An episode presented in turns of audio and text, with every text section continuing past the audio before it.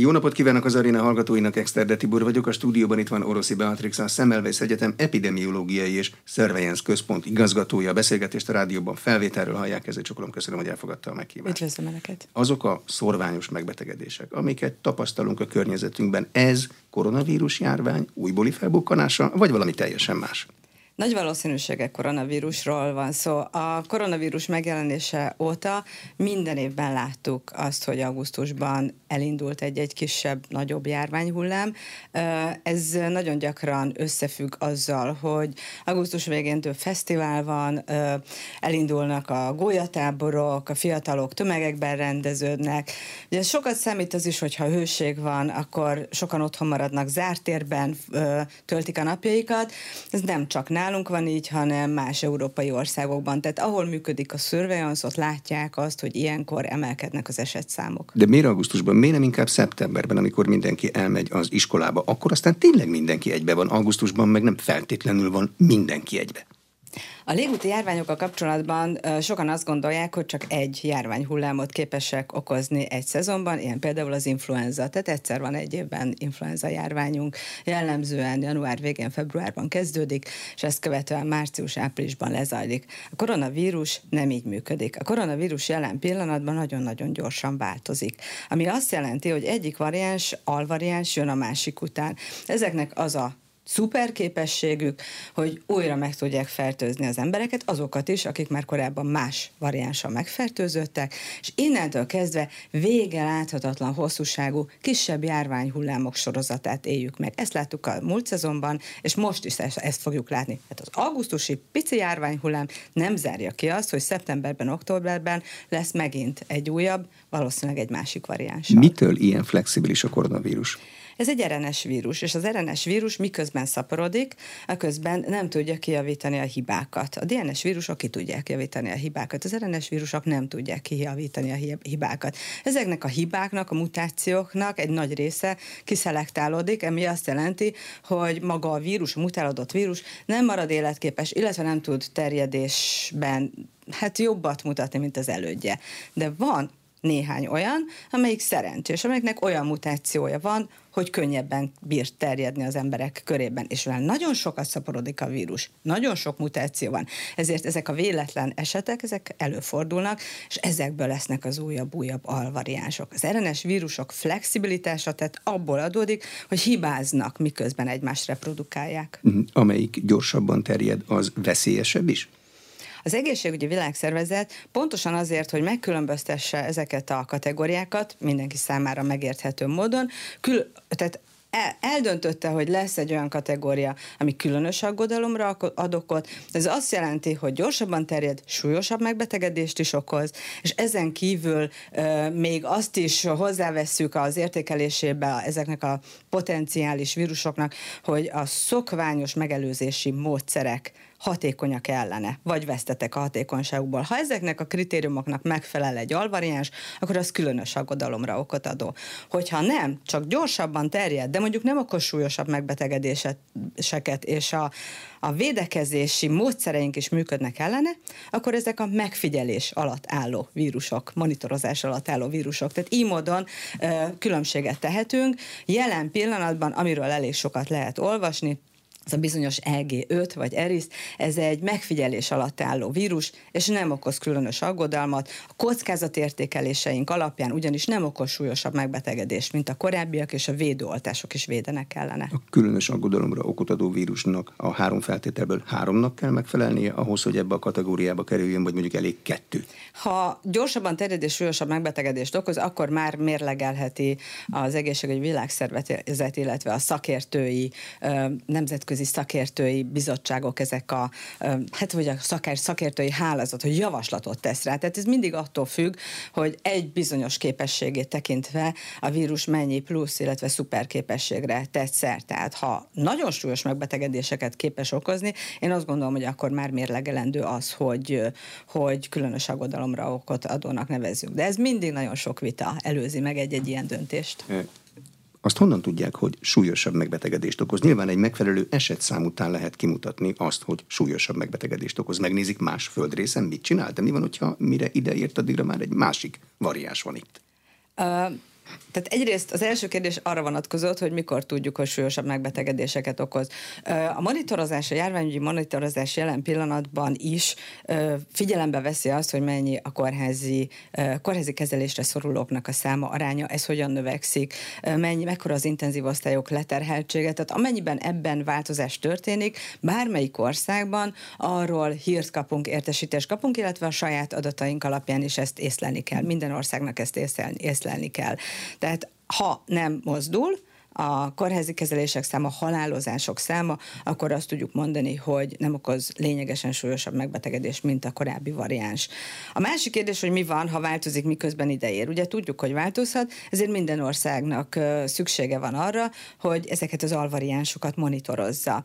Van egy projektünk, az úgynevezett Egészségbiztonság Nemzeti Laboron belül, amely, amelynek ez egyik fontos célja, hogy a magyarországi alvariánsokat is monitorozza, tehát tisztában legyünk azzal, hogy milyen variánsok azok, akik, amelyek megbetegedéseket okoznak, és hogy véde ellenük a védőoltást. Tehát ezek fontos kérdések. De amikor valaki kórházba kerül, akkor őt automatikusan egy bizonyos tünetcsoportnál le fogják vizsgálni arra, hogy ezt egy koronavírus variáció csinálta-e?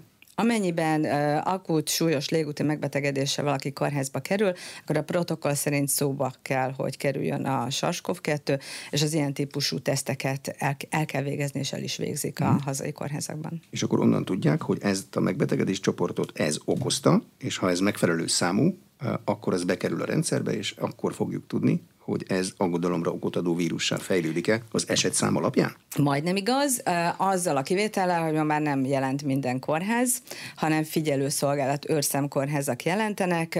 Az őrszemkórházak tekintetében mi is építünk ilyen típusú hálózatot, egy Európai Uniós kórházi hálózat részeként, és ezek az őrszemkórházak, ezek képesek jó minőségben adatokat gyűjteni arra vonatkozóan, hogy hogy fennáll-e annak a kockázata, hogy súlyosabb megbetegedéseket lássanak, vagy látunk, vagy és ezt SARS-CoV-2 okozza. Klinikusokkal éppen ezért folyamatos napi kapcsolatban vagyunk, és látjuk, és tudjuk, és megkapjuk az információt arról, hogyha, hogyha ilyesmit látnak. Az egyik kritérium volt, hogyha az eddigi védekezési módszereink nem hatékonyak ellene, de az eddigi védekezési módszereink azok a világon egységesek. Most éppen, ha jól látom, itt körülnézek, semmilyen védekezési módszert nem csinálunk, sem azt nincs rajtunk, se kezet nem mosunk sokkal többet, mint szoktunk. A védekezési módszereknek a tárháza egységes, tehát ez a tudománynak a területe, hogy, hogy, hogy eldöntse bizonyítékokat, gyűjtsön, hogy valami működik, vagy nem működik. Ha valami működőképes, akkor arra a tudomány azt mondja, hogy ezt ajánljuk a döntéshozóknak bevezetésre. De ezek az ajánlások ma már világszerte egységesek. Ott van az egészségügyi világszervezet, egészség, az járványügyi és járványmegelőzési központ az Európai Unióban. Tehát nagyon sok nemzetközi szervezet van, amelyek még ezeket, az, ezeket a tudományos tudományos eredményeket összefoglalni és képesek, és gyakorlatilag mindenki számára érthető módon prezentálni. Tehát az eszköztár egységes. Az, hogy ebből ki mit használ fel, ez mindig egy adott országnak a döntése. Nyilván pandémiában nem teljesen, tehát ott össze kell hangolni az intézkedéseket. Nyilván az adott ország képességei meghatározzák ezt, erőforrásai, a kockázatértékelés, hogy aktuálisan abban az országban mekkora a kockázat, mekkora a népesség védettsége. Tehát itt a nemzeti szintű járványügyi hatóságoknak, szakembereknek kell okosnak lenniük, és jó javaslatokat tenniük a döntéshozók számára. A mostani megbetegedés számnál kell valamilyen védekezési eszközt a civileknek használni? Mondjuk nekem. A kockázatértékelés folyamatos, tehát a SARS-CoV-2-nél, a COVID-nál azt tudni kell, hogy a járványügyi helyzet igen gyorsan változhat. Ezt talán megszokhattuk az elmúlt években. A mostani kockázatértékelésünk a, alapján azt tudjuk mondani, hogy a kockázat mérsékelt, súlyos megbetegedések tekintetében is mérsékelt, leginkább a kockázati csoportok azok, akiknek figyelniük kell, az idősek, 60 évesnél idősebbek, illetve azok, akik kronikus alapbetegséggel, immunhiány hiányjal küzdenek, és azokra is gondoljunk, akik nem tudják magukról, hogy kronikus alapbetegségük van, vagy azt gondolják, hogy nem, de mégiscsak egy kicsit elhízottabbak, a cukrok nincs beállítva, a vérnyomások nincs beállítva, tehát ők azok, akik kockázatnak vannak kitéve, náluk okozhat súlyosabb megbetegedést. Többlethalálozás jelen pillanatban ezek az omikron alvariánsoknál nem, igaz, nem igazán látunk, tehát ha súlyos megbetegedések is fordulnak elő, ezek jó eséllyel gyógyíthatók. Akiket mindenképpen kiemelnék, azok, akik ilyen kockázati csoportba tartoznak, és védőoltással sem rendelkeznek. Igazából a legnagyobb kockázat, a legnagyobb veszélynek ők vannak kitéve jelen pillanatban, mert ha védőoltást nem kaptak, emlékeztető oltást egy éven belül nem kaptak, akkor ők azok, akiket igen, igen csak ledöntheti a lábáról a SARS-CoV-2, még ma is. Jelen pillanatban van ajánlás arra nézve, hogy kinek milyen oltást kell, vagy javasolt felvennie? Nemzetközi ajánlások az idei védőoltási szezonra már vannak. Hazai védőoltási ajánlás egyelőre még nem jött ki, de nagyon várjuk. Reméljük, hogy szeptember elején legkésőbb az is megszületik.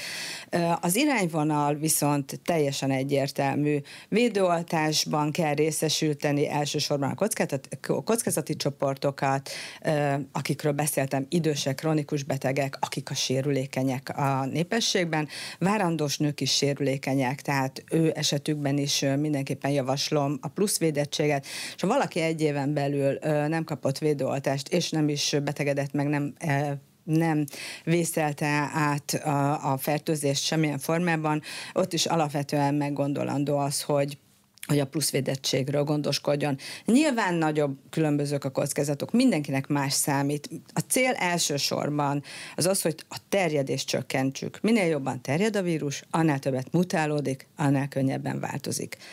Fontos a terjedés csökkentése azért is, mert így tudjuk megóvni a sérülékeny embertársainkat, családtagjainkat, illetve azokat, akik egyébként dolgoznak, gyerekeik iskolában járnak, és nyilván egy olyan légúti vírus szezon, ahol egymás után többször is meg lehet betegedni SARS-CoV-2-ben, meg aztán influenzában, meg még RSV-ben is, ez óriási terhet ró a gazdaságra, illetve a családokra.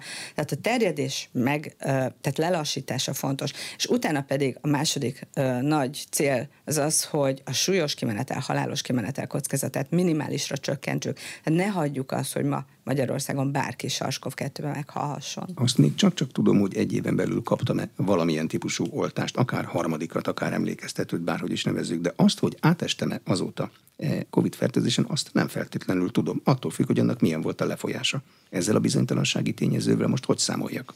Gyakorlatilag a fertőzések körülbelül 20%-át tünetmentesen, vagy nagyon enyhe tünetekkel vészelik át az emberek. Tehát de attól még fertőznek? Attól még fertőznek persze abban az időszakban, de akinek nagyobb tünetei, tehát súlyosabb tünetei vannak, légúti tünetei, náthája, köhögése, nyilván jobban fertőz, mint akinek semmilyen ilyesmi, ilyen fajta tünete nincs.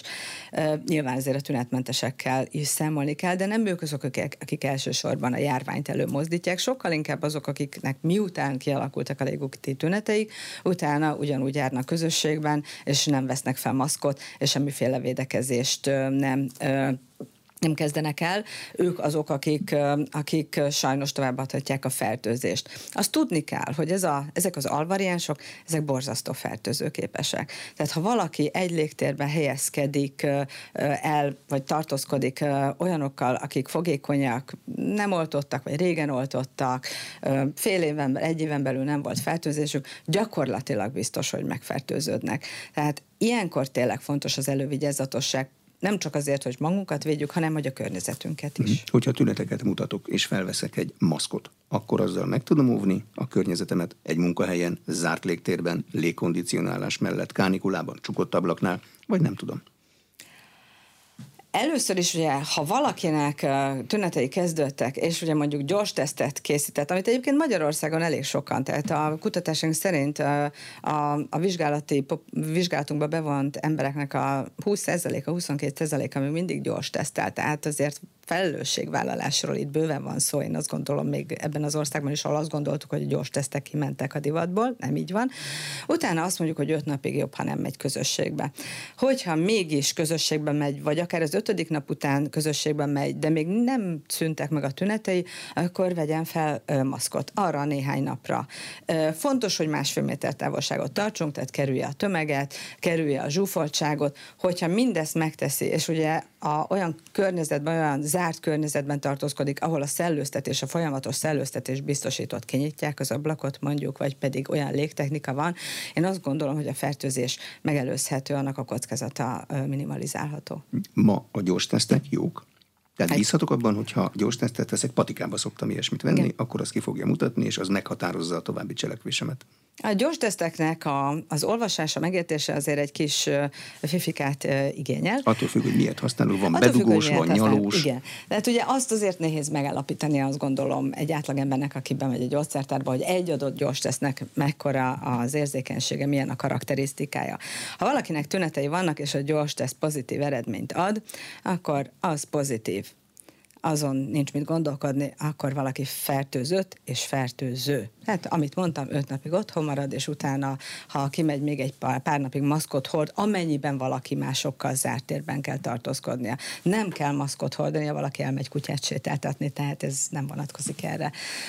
Ha gyors tesz negatív, akkor lehet gond, mert van úgy, hogy a gyors teszt nem tudja kimutatni a fertőzést. Ha negatív a gyors teszt, de mégis tünetei vannak valakinek, akkor 24-48 órán belül ismételje meg a gyors tesztet. Ha akkor is negatív, akkor jó esélyen hátradőlhet, nem SARS-CoV-2 fertőzőt az illető, de az is lehetséges, hogy, hogy a második teszt már pozitív lesz, és akkor már gyakorlatilag az egy megerősítés. Tehát ha pozitív, az mindig pozitív, ha negatív, nem mindig negatív akkor kell nagyon résen lenni, ha egyébként tudjuk, hogy járvány van, és negatív a gyors tesztünk, mert akkor nagyobb valószínűséggel csal és vered bennünket. Tehát ilyenkor a teendő még egy gyors teszt 48 órán belül. Ugyanaz a típusú gyors teszt, vagy Ezt onnantól kezdve... Tök mindegy?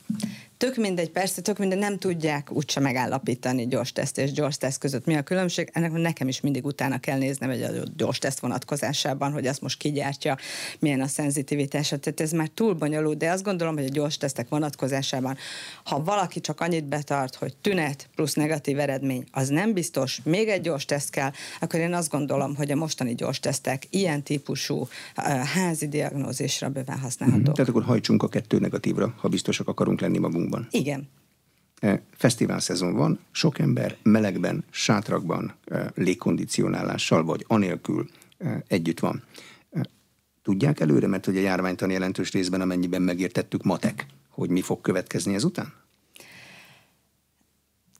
Elméletileg, ha kapnánk adatokat arról, hogy milyen országból hányan érkeznek, akkor elképzelhető, hogy ebből tudnánk modelleket készíteni. Volt olyan év, amikor jó, jó sok évvel ezelőtt, a H1-en egy pandémia során, amikor ilyesmivel próbálkoztunk, és voltak is eredményeink, tehát volt, volt, volt ajánlásunk arra vonatkozóan, illetve előrejelzésünk, hogy mennyi lehet a behurcolt eset. Most ilyen adatunk nincs, tehát nem tudjuk, hogy melyik országból hányan jönnek be, de ha lenne is nehéz dolgunk lenne, mert nem mindegyik országban működik nyáron jól a surveillance. Tehát ismerni kellene ahhoz, a küldő ország vagy a forrás országban a járványügyi helyzetet elég jól. Ha ezek az adatok rendelkezésre állnak, akkor elég jól lehetne modellezni azt, hogy mi várható a szigeten.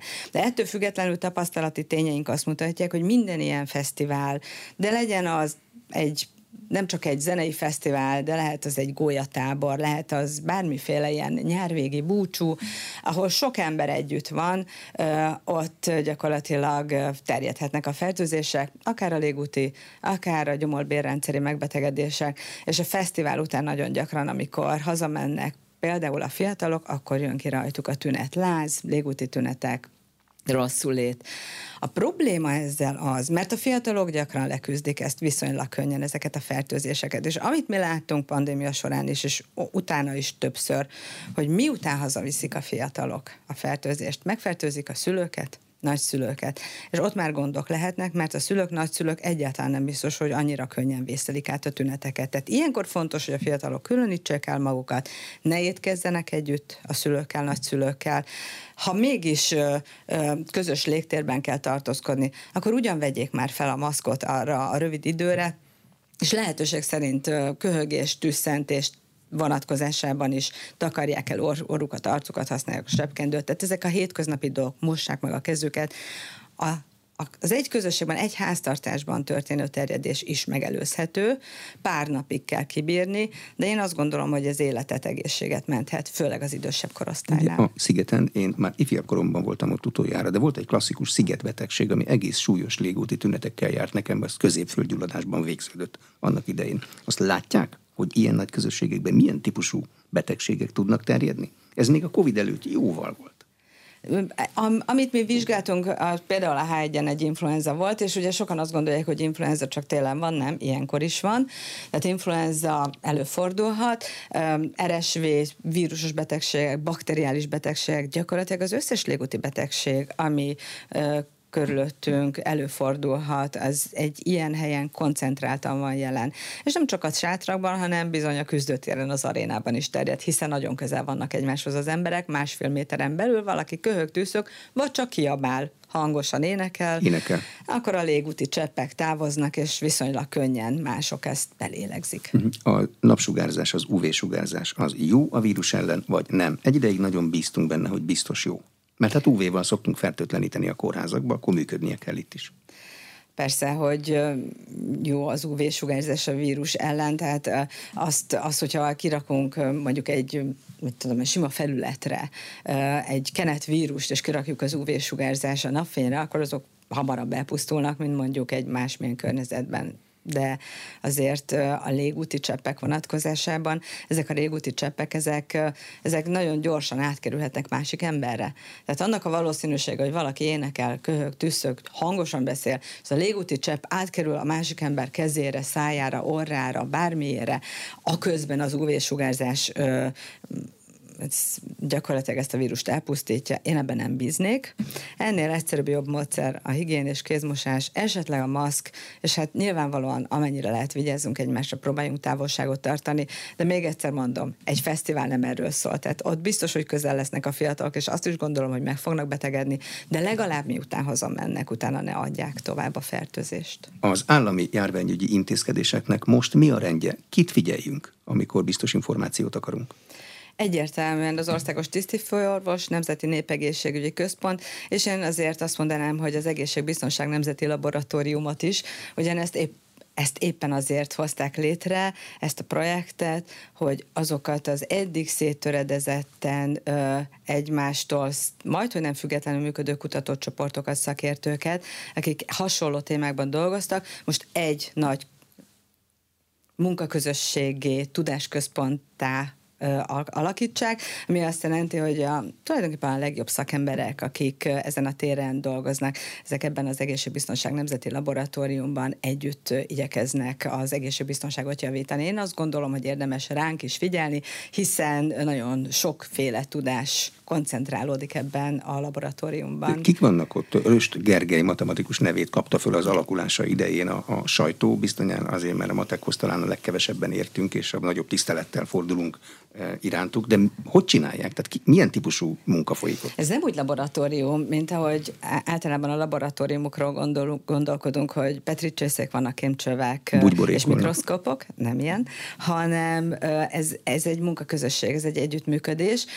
Itt az a lényeg a dolognak, hogy az országnak van egy terve, helyreállítási, illetve ellenálló képességet növelő terve, terve, ezt a terv Európai Uniós finanszírozást is kap, és itt ez a feladat, hogy, hogy olyan tudásközpont jöjjön létre, ami nem csak hazai szinten, hanem nemzetközi szinten is képes eredményeket, jó eredményeket felmutatni. Ebben a ebben a közös munkatérben vannak matematikusok, epidemiológusok, orvosok, népegészségügyi szakemberek, biológusok, szociológusok, sorolhatnám. A lényeg az, hogy sok szakma képviselői, és azt már tudjuk, nem csak Magyarországon, hiszen a járvány matematikai és epidemiológiai projektre sokan figyeltek, hogy amikor sok szakma, sokféle tudás találkozik, abból valami új, abból valami valami innovatív tud kijönni, hanem hogy ezek a, ezek a csoportok, ezek ha egymásra találnak, akkor gyakorlatilag valóban nemzetközi szinten is a porondon hát fel tudnak lépni. Ez a laboratórium, egészségbiztonság nemzeti laboratórium jelen pillanatban négy divíziót tartalmaz. A járványmatematikai divíziót, a, a, a, a akkor a járványökológiai, az invázióbiológiai, illetve az adatvezérelt egészség csoportot. Ez a járvány matematikai és epidemiológiai projektből kinőtt, de azóta bővült ez a csapat, és folytatjuk azt a munkát, amit elkezdtünk. és igyekszünk minél jobban bevonni az állategészségügyöt, az ökológusokat, olyan szakértelmet, amely segít abban, hogy a járványokat időben észleljük, már akkor is lehet ezeket észlelni, amikor még emberi megbetegedéseket nem okoznak, hiszen nagyon sok járványos megbetegedés állatok között kezd el először terjedni. Hát ilyen formában nagyon-nagyon sok szakterületre rátunk rá, és én azt gondolom, hogy nagyon sok hasznos tudományos eredményt tudunk nyújtani a napi gyakorlat számára is, hogy ezek hasznosuljanak. Hm. Tudományos eredményt vagy gyakorlati tanácsot nagyon nem mindegy az érthetősége szempontjából sem. Az, az a mi dolgunk, én azt gondolom, részben a mi dolgunk, hogy a tudományos eredményeket lefordítsuk, és gyakorlati tanácsokat adunk. Tehát amikor én azt mondom, hogy a védőoltások szükségesek, és, és meg kell erősíteni a védelmet azzal, hogy ismétlő oltást adunk be magunknak az idén, ezek mögött epidemiológiai vizsgálat vizsgálataink állnak. Azokat, amiket az előző hónapokban, években végeztünk, ezek az eredményei azt mutatják, hogy ilyenkor ez a teendő, hiszen azt látjuk, hogy a védettség azok körében, akik nem oltják újra, oltatják újra magukat, csökken. Tehát minden olyan gyakorlati tanács, amit mi adunk, a mögött valamiféle bizonyíték és tudományos tapasztalat is áll. Ugye nemzeti laboratórium benne is van a nevében. Van értelme nemzetközi együttműködéseket keresni? Természetesen igen, hasonló ö, formációk, hasonló csoportok ö, szerte a világon létrejöttek ö, a pandémia után, főleg. Van például Kanadában egy járvány matematikai modellező network hálózat, kb. 10 millió dolláros befektetés a beruházással hozták el ezt létre. Pontosan azért, hogy a tudomány, az ipari szereplők, illetve a, a döntéshozók között a kapcsolatot és az együttműködést még szorosabbá vegyék. Ugyanilyen, vagy ehhez nagyon hasonló az Egyesült Államokban a járvány előrejelzési központ. Ez egy nagyon érdekes, amit ők felvetettek, ők azt mondták, hogy ha az időjárás előrejelzés mindenki meghallgatja, és az van, arra van szükség, akkor járvány előrejelzésre is van. Pontosan ugyanolyan elven működik. Tudnunk kell, hogy amikor ma elindulunk, akkor kell leszámítanunk valamire, védekezzünk-e, nem tehát ők az ők gyakorlatilag az időjárás előrejelzéshez hasonló módon képzelik el a járványok előrejelzését és az adatok, adatok elemzését. Vagy menjünk Európa, nézzünk szét Európában, Németországban az egészségügyi világszervezet állított fel még a pandémia idején egy járvány és pandémia elemző, illetve előrejelző központot, ezt a német kormány is támogatja, és Berlinben van a székhelyük, de kibővült az Európai Betegség Megelőzés és Járványvédelmi Központnak is a, a feladatköre. Hát nagyon sok változás, mindegyik az integráció, illetve az irányba megy el, hogy több szakértelem, többféle tudást hozzon össze, és az egész világ igyekszik beépíteni a pandémia során megszerzett, fájdalmasan megszerzett sok tudást, mert azért ez fájt mindannyiunknak, de ha már megszereztük ezt a tudást, akkor igenis dolgunk, hogy beépítsük és tanuljunk belőlük, és a következő járvány során még jobban védekezzünk. Ez inkább egy klasszikus tudományos műhely, tehát a tudósok döntik el, hogy milyen irányba megy a kutatás, vagy egy megrendelésre dolgozó hálózat, amikor a kormány mondjuk bedob fölül egy kérdést, és a négy divízió négy oldalról nekiáll azt megválaszolni, ráadásul gyorsan, mert egy kormánynak általában gyors válasz kell. Is, is.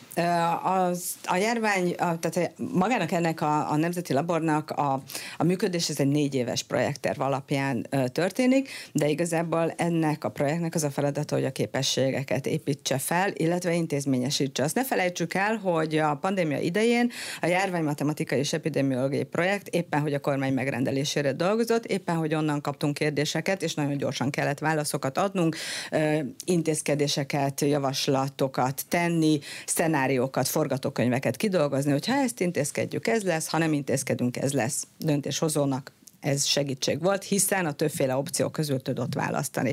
És ezt a képességet az ország nem veszítheti el. Ez a döntés született, tehát mi azért dolgozunk, és azért építjük ezt a kompetenciát, hogy bármikor erre szükség van.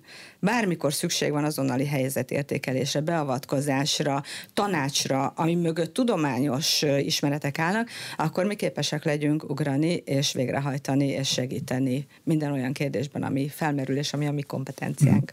Hány forgatókönyvet kell általában ilyenkor letenni? Kell egy nagyon súlyosat, meg egy kevésbé súlyosat, meg egy középutasat? Sok forgatókönyv készül, azokból általában a legkevésbé valószínűseket elvetjük, És a, a két szélén, mint a műkorcsolyában az, a pontozás? Azok, azok, azokkal ritkán foglalkozunk, aminek pici a valószínűsége, arra nincs idő. Priorizálunk-e, mindig azokkal foglalkozunk, az kell foglalkozni járványügyben végképp, ami előttünk álló probléma, azt kell megoldani.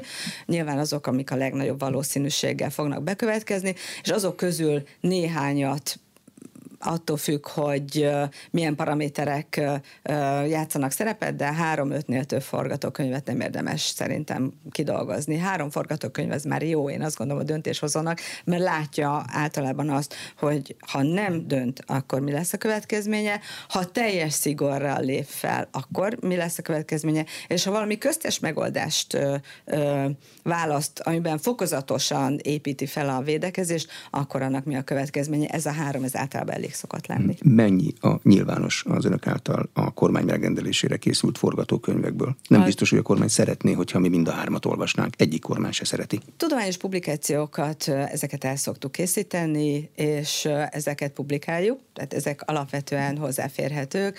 Tehát például az előrejelzéseink, amiket az első hullám során ö, adtunk, ez nemzetközi folyóiratban megjelent, nagyon sokan egyébként használják és idézik is nemzetközi szinten, tehát más kutatócsoportok, más országok is tanultak belőle, de ugyanígy a többi járványhullám során is én azt gondolom, hogy nagyon sok szenáriót és nagyon sok forgatókönyvet megosztottunk. Itt az a lényege, hogy azokat érdemes megosztani, amiből lehet tanulni amiből lehet olyan következtetéseket levonni, amikből majd legközelebb tudjuk, hogy mit hogyan csináljunk, mit ne csináljunk. Tehát a mi célunk sosem az, hogy valamiféle hibát keresünk, hanem az, hogy tanuljunk belőle, és azt a tudást megosszuk. Mhm. Az eddigi elmúlt járványok magyarországi kezeléséből eh, milyen főbb tapasztalatokat kell levonnunk? Én azt gondolom, hogy mindenki megtette ami tőle telhető. De szerte a világon az a tapasztalat, hogy mindenki talál főleg ha keres olyan pontokat, amit érdemes és kell is javítani. Itt mindig az a kérdés, hogy mi a cél. Szeretnénk követni Kínát a zéro stratégiával, a zéro covid stratégiával, és mindent bezárni? Nyilván nem vagy éppen a skandináv országokat szeretnénk követni, akik azt mondták, hogy minimalizáljuk, vagy lehetőség szerint nullezzük le a többlet halálozást, az például lehet, hogy egy nagyon jó stratégia.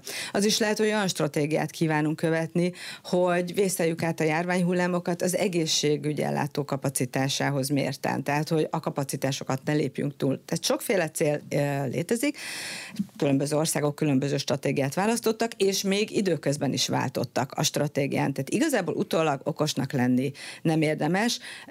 Itt az a lényeg, hogy ami célt kitűzött egy adott ország, ami akkor a fontos volt, az hogy tudta elérni, illetve szerintem még az is nagyon fontos, hogy elég gyorsak voltunk-e, időben reagáltunk-e mindenre. A járvány során ugyanis az időtényező a kritikus, tehát, egy, tehát a, a jó döntés az, az időben történő döntés, nem lehet halogatni. A másik pedig talán az, amit még érdemes mérlegelni, hogy, hogy miért van az, hogy nagyon sok ember bizalmát nem sikerült megnyerni.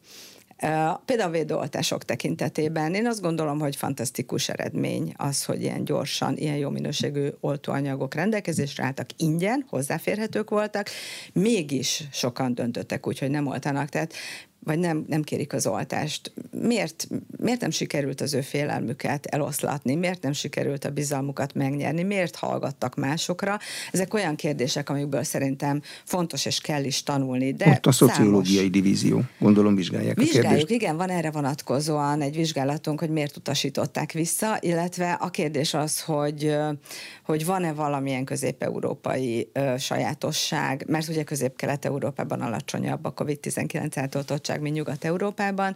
Van-e valamilyen sajátosság, van-e, van-e ami, ami ránk jellemző másokra? Nem. Nyilván a cél az, hogy, hogy beavatkozási pontokat keressünk. De fura, mert én emlékszem, abban az első hullámban talán eh, Németországban megnézték az egykori kelet-német területeket, meg a nyugat-németet, és a kelet-német sokkal magasabb átoltottságot csinált, mert hozzá voltunk szokva a szocializmus oltási politikájához. Amit az állam mond, az úgy jó, ahogy van. A másik oldalon meg nem.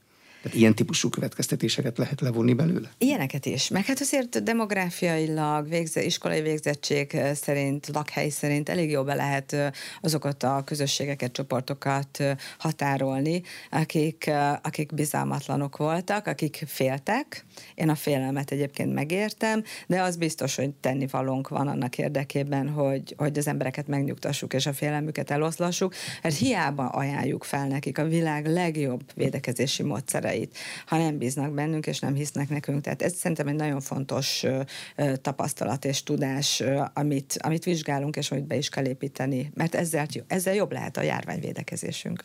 Össze lehet hasonlítani bármely két ország járványvédekezési teljesítményét? Ha igen, akkor mit kell nézni? A többlet halálozást?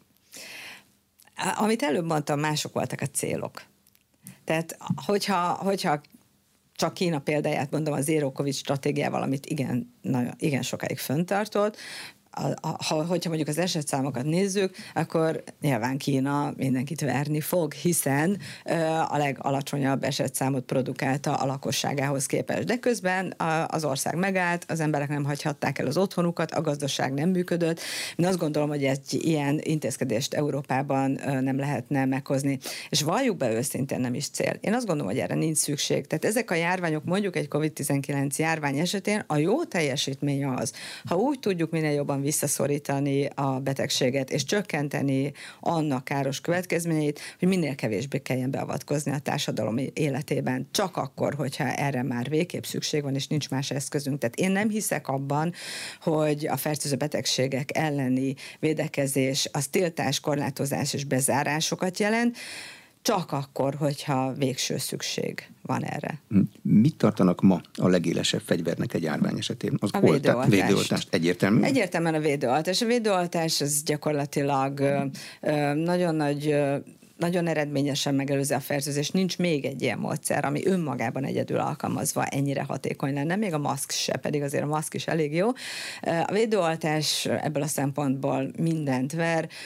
Igazából egy tűzszúrás, sokan félnek tőle, ez, ezt megértem, mert mert félnek tőle, mert azt gondolják, hogy új, pedig ez a védőoltás egyáltalán nem új, nagyon hosszú évek teltek el, míg kifejlesztették ezeket az oltóanyagokat, és igazából örülnünk kell, és büszkének lennünk a tudományra és a világra, hogy ma már képesek vagyunk arra, hogyha megjelenik egy új korokozó, akkor akár száz napon belül vakcina legyen. Ez egy óriási teljesítmény. És a vakcina képes követni a kórokozó ritmusát. A száz nap az elég rövid idő ehhez? Mm, ezért az közelíti, igen. Tehát én azt gondolom, hogy az már nagyon jó. Hát ennél gyorsabbnak lenni, ez jelen pillanatban nehéz, és hát utána még tehát gyártani kell, nagy mennyiséget szét kell osztani, embereknek el kell menni, tehát azért a logisztika az borzasztóan hosszú, de én azt gondolom, hogy ez egy nagyon jó eredmény. Tehát hogyha egy adott évben mondjuk csak a, a SARS-CoV-2-t megnézzük, hogy megjelent a vírus, és meg abban az évben, az év végére volt vakcinánk, ilyen soha nem volt korábban. Ez egy óriási ajándék, ugyanúgy, mint az antibiotikumok. És az, hogy ez a világjárvány most ott tart, ahol tart, hogy sokan úgy gondolják, hogy vége, nincs vége persze, de már nem az a globális veszélyhelyzet, mint ami volt. Ma már nem kell ebben meghalni, és ma már nem, nincsenek tele az intenzív osztályok SARS-CoV-2 fertőzöttekkel, ez a védőoltásoknak köszönhető vizsgálják-e azt, hogy más területekről milyen fertőző betegségek jöhetnek be. Mert hát utazunk, olcsó a repülőjegy, meg hát mások is jönnek, akár illegális úton is. Természetesen a, a járványügy ez, ez egy globális történet, tehát a határok virtuálisak nincsenek. Járványügy számára határok igazából nincsenek. Bárki egy másik fél, földrészről akár pár óra alatt átrepülhet, hazaérhet, és bőven lappangási időn belül van. Ugye sok fertőző betegségnek néhány óra, néhány nap a lappangási ideje, amikor felszállt a repülőgépre, még semmi baj nem volt, az is lehet, hogy a tünetek itt jönnek ki. Tehát igazából nekünk nagyon fontos az, hogy a globális globális járványügyi helyzetet figyeljük, ha felüti a fejét egy korokozó, amelyik terjedni képes emberről emberre bárhol a világon, és jelzést kapunk, hogy ez kockázat, akkor saját kockázatértékelést kell végezni, mennyi a valószínűség, hogy behurcolják, mennyi a valószínűség, hogy itthon terjedni tud, mennyire okozhat súlyos megbetegedés, fel vagyunk-e készülni, készülve rá, van-e ellene oltóanyagunk, ebből készül egy kockázatértékelés. És a kockázatértékelés alapján, ha alacsony a kockázat, akkor tovább monitorozzuk a helyzetet, ha nagyobb a kockázat, akkor pedig jeleznünk szükséges, hogy itt bizony fel kell készülni. De ahhoz kell adat, hogy tudják, hogy azonnan bejöhet el fekete-afrikai országból valahol kialakul valami, honnan tudják mondjuk. Hasraütésre mondtam, hogy pontot, de honnan tudják, hogy mennyi a mozgás? Ez, ez egy nehéz ügy, mert nyilván nem mindegyik ország egyformán ö, képes a járványügyi helyzet monitorozására, de azokban az országokban, illetve azokban a földrészekben, régiókban, ahol ö, a saját, az országok saját képességei enyhébbek, de én azt gondolom, hogy az egészségügyi világszervezet, de akár még az Európai Egészség Megelőzés és Járvány, vagy Betegség Megelőzés és Járványügyi Központnak és a missziói munkatársai fokozottan jelen vannak. Tehát az adatáramlás, én azt gondolom, globális szinten nagyon jó. Nagyon gyorsan megkapjuk a jelentéseket, átnézhetjük ezeket, én azt gondolom, hogy a globális veszélyjelző rendszer jól működik. Persze mindig van javítani való, tehát ez nem kérdés. Például a SARS koronavírus 2 esetében az egészségügyi világszervezet mindig felhívja a figyelmet arra, hogy, hogy sokkal többet kellene szekvenálni a genetikai szerkezetét a variánsoknak, alvariánsoknak meghatározni, és jelenteni nekik, mert akkor tudnák, hogy felbukkant-e egy új különös aggodalomra okot adó variáns.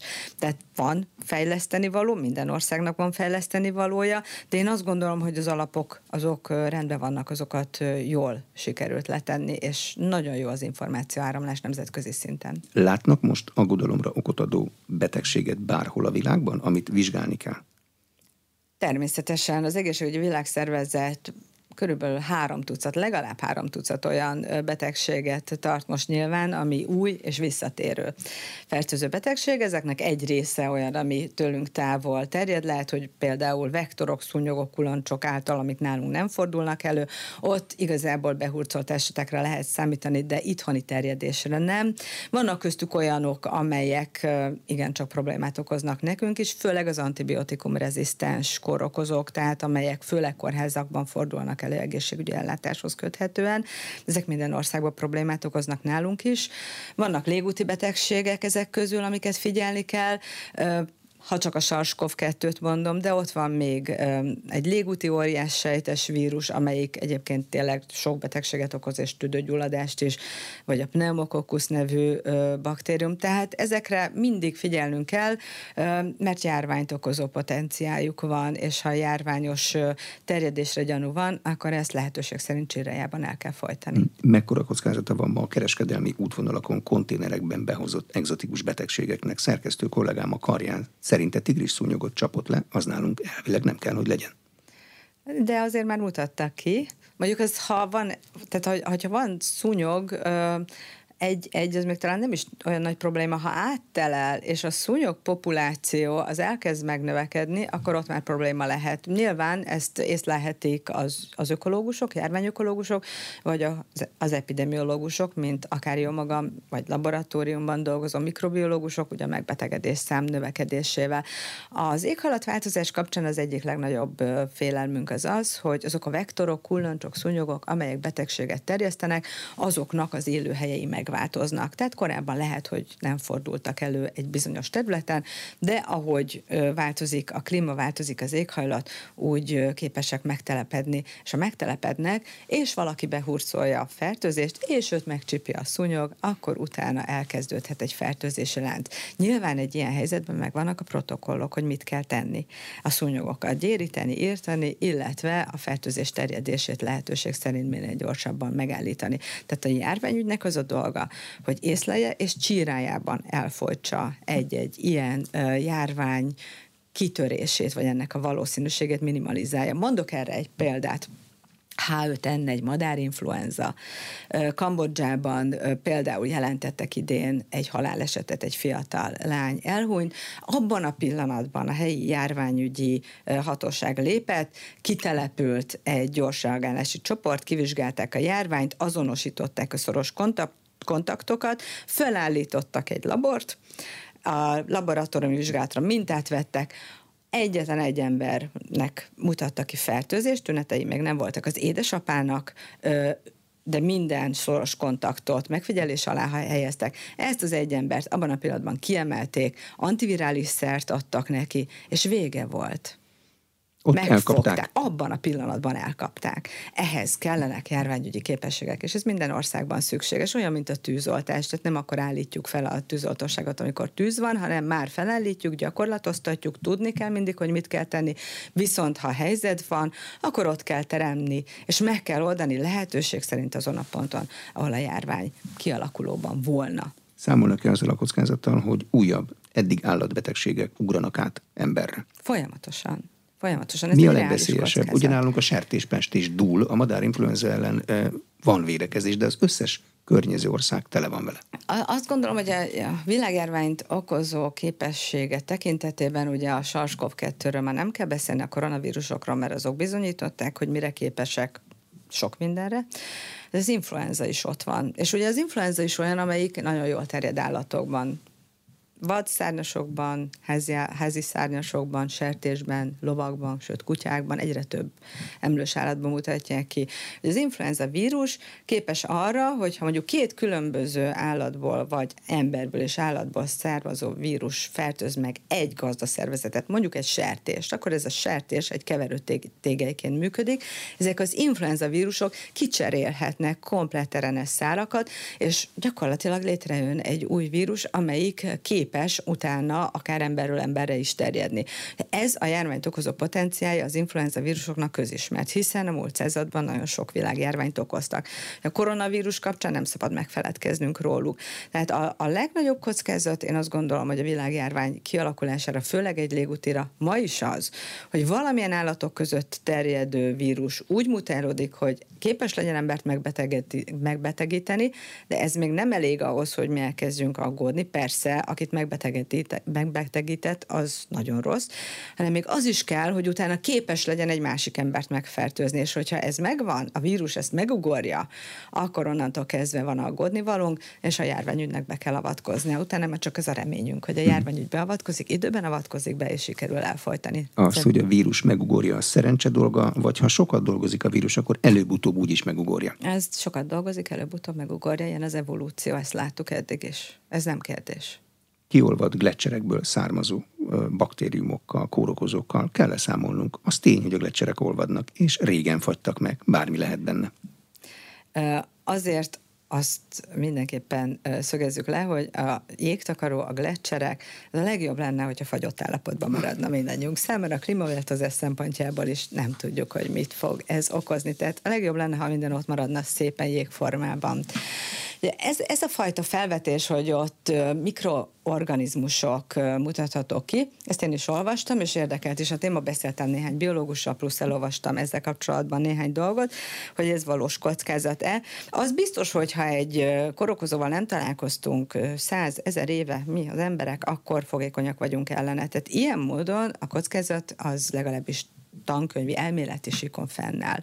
Azt azonban, hogy ezek a ö, mikro mikrobiológiailag azonosítható élőlények, ezek egyáltalán patogének-e, azaz kórokozók-e, azt nem tudjuk. Tehát ezek tehát általában a, ezeknek a, az élőlényeknek egy része megbetegedéseket okoz, másik része meg egyáltalán nem okoz megbetegedéseket. Vírusok, baktériumok, gombák tekintetében igaz. Ez nagyon sok olyan van, amivel egyébként egy, együtt élünk, sőt, még igazából segítenek is nekünk. Tehát nem tudjuk, hogy ezeket, ezek megbetegedést okozók-e, vagy sem. Ha megbetegedést okozók, akkor sem biztos, hogy ezek fertőzőképesek, életképesek és fertőzőképesek. És ha fertőzőképesek, akkor sem ö, biztos, hogy megfertőznek ténylegesen egy embert. Tehát ezért valljuk be őszintén, hogy azon a területen nincs nagy népsűrűség, és nem biztos, hogy megtalálják, akkor tehát érintkeznek állatok tekintetében is lehet veszély, hogy állatok megfertőződnek így módon, de ennek nagyon pici a kockázata. Tehát az elméleti síkon ez lehetséges. Én azt gondolom, hogy a tudománynak ezzel foglalkoznia kell, de jelen pillanatban azt gondolom, hogy ránk azonnali veszélye ennek még jelen pillanatban nincs, tehát nem gondoljuk azt, hogy ezekből gyakorlatilag a következő szezonban vagy pár éven belül bármi elindulhat. Ennek nagyon pici a kockázata. De létezik. De létezik, persze, tehát ezzel számolni kell, és lehet, hogy egy pár év múlva már nem ezt fogom mondani. Köszönöm szépen. Az elmúlt egy órában Oroszi Beatrix a Szemmelweis Egyetem epidemiológiai és szervejensz központjának igazgatója volt az Inforádió arénájának vendége. A műsor elkészítésében Módos Márton főszerkesztő vett részt. Köszönöm a figyelmet, én Exterde Tibor vagyok.